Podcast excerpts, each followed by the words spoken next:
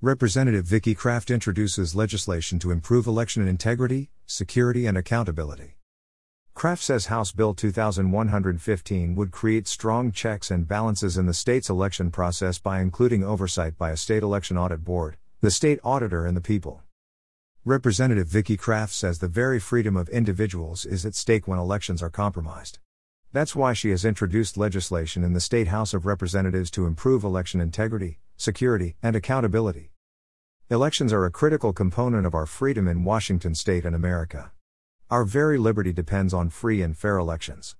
Unfortunately, election integrity can't be left to a simple honor system any longer.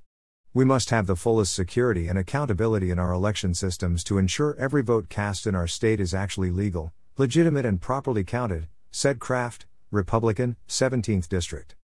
Kraft says House Bill 2115 would create strong checks and balances in the state's election process by including oversight by a state election audit board, the state auditor, and most importantly, the people.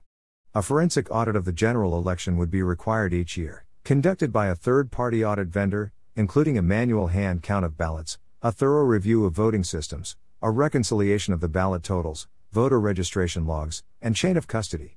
It would require the county auditor to capture a forensic image of all voting systems used in the election and, retain all digital and hard copy election data for at least 22 months after the election. It would also require live video recording of when the canvassing board opens a sealed container of counted ballots. It would also repeal House Bill 1068, passed during the 2021 session, which exempted election audit information retroactively, covering the November 2020 election and prior, from public inspection.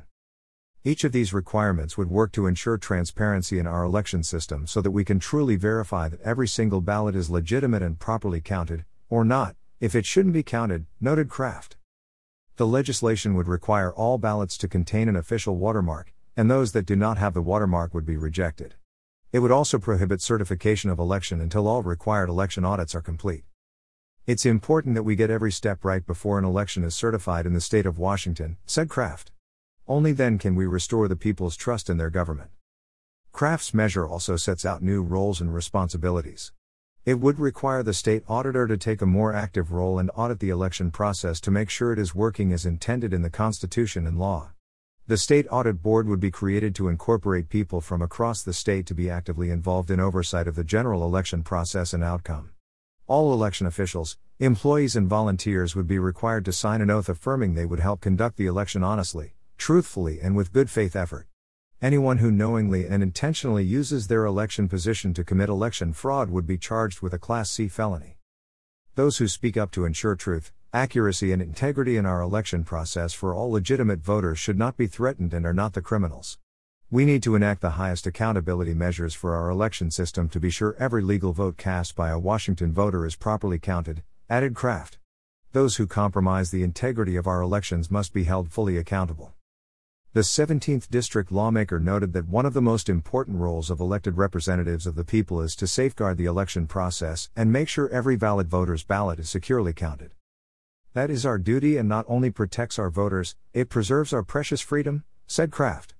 As Patrick Henry once stated, the liberties of a people never were, nor ever will be, secure, when the transactions of their rulers may be concealed from them. The measure has been referred to the House State Government and Tribal Relations Committee. Information provided by Washington State House Republicans, houserepublicans.wa.gov.